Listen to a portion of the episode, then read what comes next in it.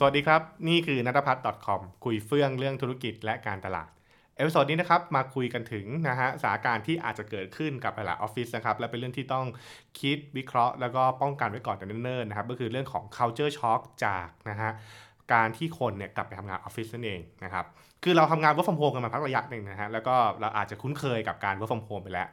ตรงนี้เองในต่างประเทศก็เป็นประเด็นนะครับ อย่างที่บางคนอาจจะได้ยินข่าวเรื่องของ the great resignation ก็คือการลาออกครั้งใหญ่ ที่พอพนักงานเนี่ยทำงานอยู่ที่บ้านนานๆ เขาก็ได้เรียนรู้อะไรบางอย่าง และพอเขากลับไปทำงานออฟฟิศมันทำให้เขาพบว่านี่ไม่ใช่วิธีวิธีการทำงานที่เขาอยากจะได้ใช่ไหมครับ เพราะฉะนั้นเนี่ย culture shock เนี่ยมันจะเกิดขึ้นก็คือการที่เหมือนไปเจอภาวะใหม่นะครับหรือการกลับไปสู่ภาวะที่เขาไม่พึงประสงค์ นั่นเองนั่นก็สิ่งที่ต้องระวังเพราะเป็นอย่างนี้เราต้องคงต้องมาคุยกัน แล้วก็วิเคราะห์กันว่าเออเฮ้ยเราจะต้องรับมือกับสถานการณ์อะไรบ้าง มีโอกาสจะเกิดอะไรขึ้นบ้างนะครับ เราอยากมานั่งวิเคราะห์กันแบบเร็วๆก่อน เพื่อถ้าเกิดว่าใครเป็นหัวหน้างาน คุณจะได้ลองคุยกับทีมนะครับให้เรียกว่าเข้าใจก่อนว่าโอเค มันอาจจะมีอะไรเกิดขึ้นนะครับ แล้วก็ต้องเตรียมตัวอย่างไรนะครับขาใครเป็นอยู่ทางฝ่าย HR อาจจะมีสิ่งที่ต้องคิดนะครับ อันแน่นอนแหละ พอตอนนี้นะครับสถานการณ์คือทุกคนก็จะเริ่มเปิดให้ออฟฟิศกลับมาทำงานกันแล้ว บางคนก็ 30%บางคนก็ 50%เดือนหน้าน่าจะแบบมาเยอะแล้วอาจจะเป็นถึงร้อยเลยก็ได้นะครับพอ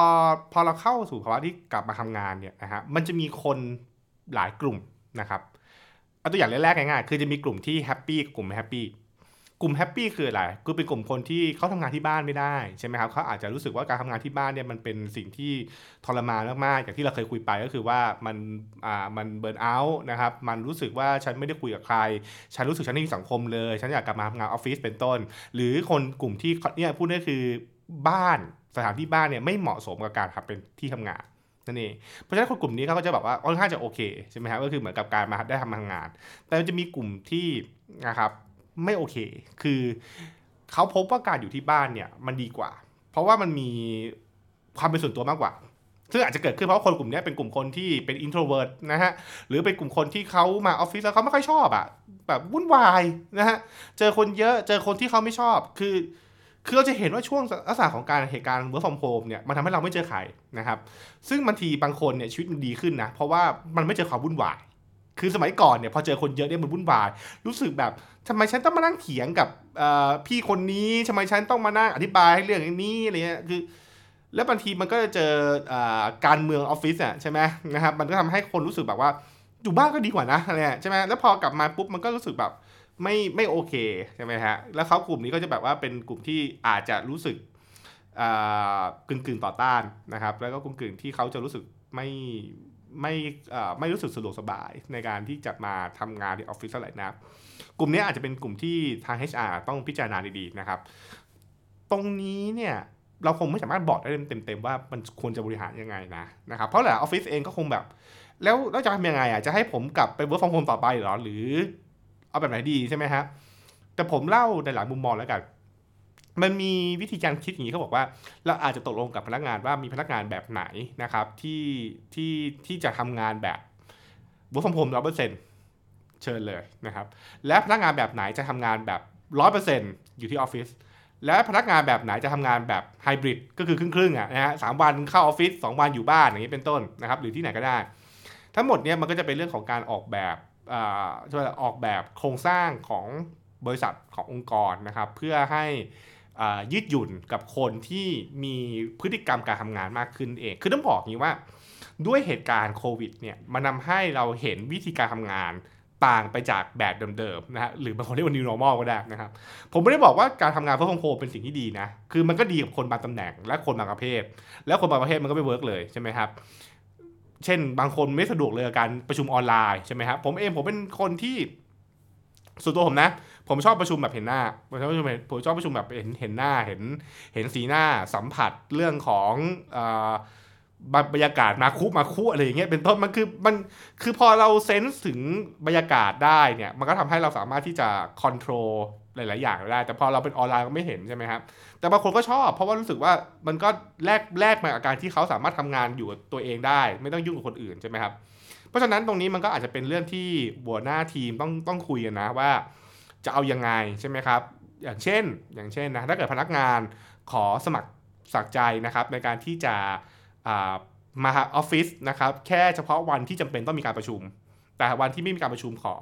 ทำงานแบบอยู่บ้านอยู่ข้างนอกคือ คือเพื่อให้เขาสามารถทำงานเต็มที่เป็นตัวแล้วแล้วระบบเนี่ยด้วยความที่ระบบของไอ้พวกดิจิตอลเนี่ยตอนช่วงโควิดเนี่ยมันออกแบบมาเพื่อให้เราทำงานแบบที่ว่าแบบเป็นเป็นแบบรีโมทแล้วว่า ใช่ไหมฮะมันก็น่าจะใช้การต่ออะตัวนี้ก็คิดอย่างนี้นะนะครับก็ก็อาจจะเป็นไปได้เหมือนกัน แต่ถ้าเกิดถึงขั้นที่แบบว่าไม่ให้พนักงานมาออฟฟิศเลยเนี่ย บางทีฝั่งบุคคลก็ต้องประเมินอีกข้อหนึ่งนะก็คือว่ามันจะมีผลกับเรื่องของ customer engage เอ่ไม่ใช่ customer engagement เรื่องของ employee engagement ททีนะครับ มันคือเรื่องของความมีส่วนร่วมของพนักงาน ความรู้สึกร่วมของพนักงานต่อตัวองค์กรหรือเปล่า อันนี้ก็เป็นประเด็นที่ต้องคิดเหมือนกัน เพราะว่าถ้าเกิดพนักงานมันรู้สึกอะไรกับเพื่อนร่วมงานเลยจะทำยังไงดีใช่ไหมฮะ นั่นยังไม่นับกับกรณีของคนที่ทำงานใหม่นะครับ ก็คือเพื่อนพนักงานใหม่เป็นต้น ชีวิตนี้ไม่เคยเข้าออฟฟิศเลยเนี่ย แล้วเกิดเข้ามาปุ๊บแล้ว พี่สอนงานฉันบอกว่าฉันไม่พี่พี่พี่สอนงานบอกไม่เข้าออฟฟิศฉันทำงานที่บ้านอ้าวแล้ว แล้วผมจะหันไปคุยกับใครอะพี่ใช่ไหมเพราะฉะนั้นตรงนี้ก็จะเป็นอ่าเป็นเรื่องที่ต้องต้องคิดกันละเอียดละอ่อนแบบพอสมควรนะครับแล้วก็ผมผมคิดว่ามันมันมีคำตอบสำเร็จนะ แต่ว่าเราคงต้องมานั่งประเมินกันว่า มันอาจจะเกิดอะไรขึ้นบ้าง มีคนกี่กลุ่มที่จะได้รับผลกระทบนะครับ ในการที่ถูก call back กลับมานั่นเอง นั่นยังไม่นับ กับเรื่องของกรณีว่ามันจะมีกลุ่มคนที่มีความกลัวและกังวลกับสถานการณ์โควิดอยู่นะฮะถึงแม้ว่าวันนี้จะมีคนฉีดวัคซีนเยอะก็จริงนะครับ แต่เราจะมั่นใจได้อย่างไรว่ามันปลอดภัยใช่ไหมครับมัน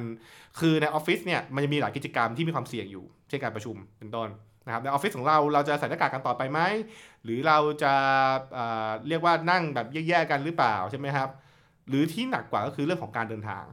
การเดินทางมาออฟฟิศเนี่ยนะครับคนขับรถมาก็โอเคไงใช่ไหมแต่คนที่ไม่ได้ขับรถหลักเดินทางสนส่งสาธารณะแล้วเขาจะมีความเสี่ยงอย่างไรใช่ไหมครับ อันนี้ก็เป็นสิ่งที่อ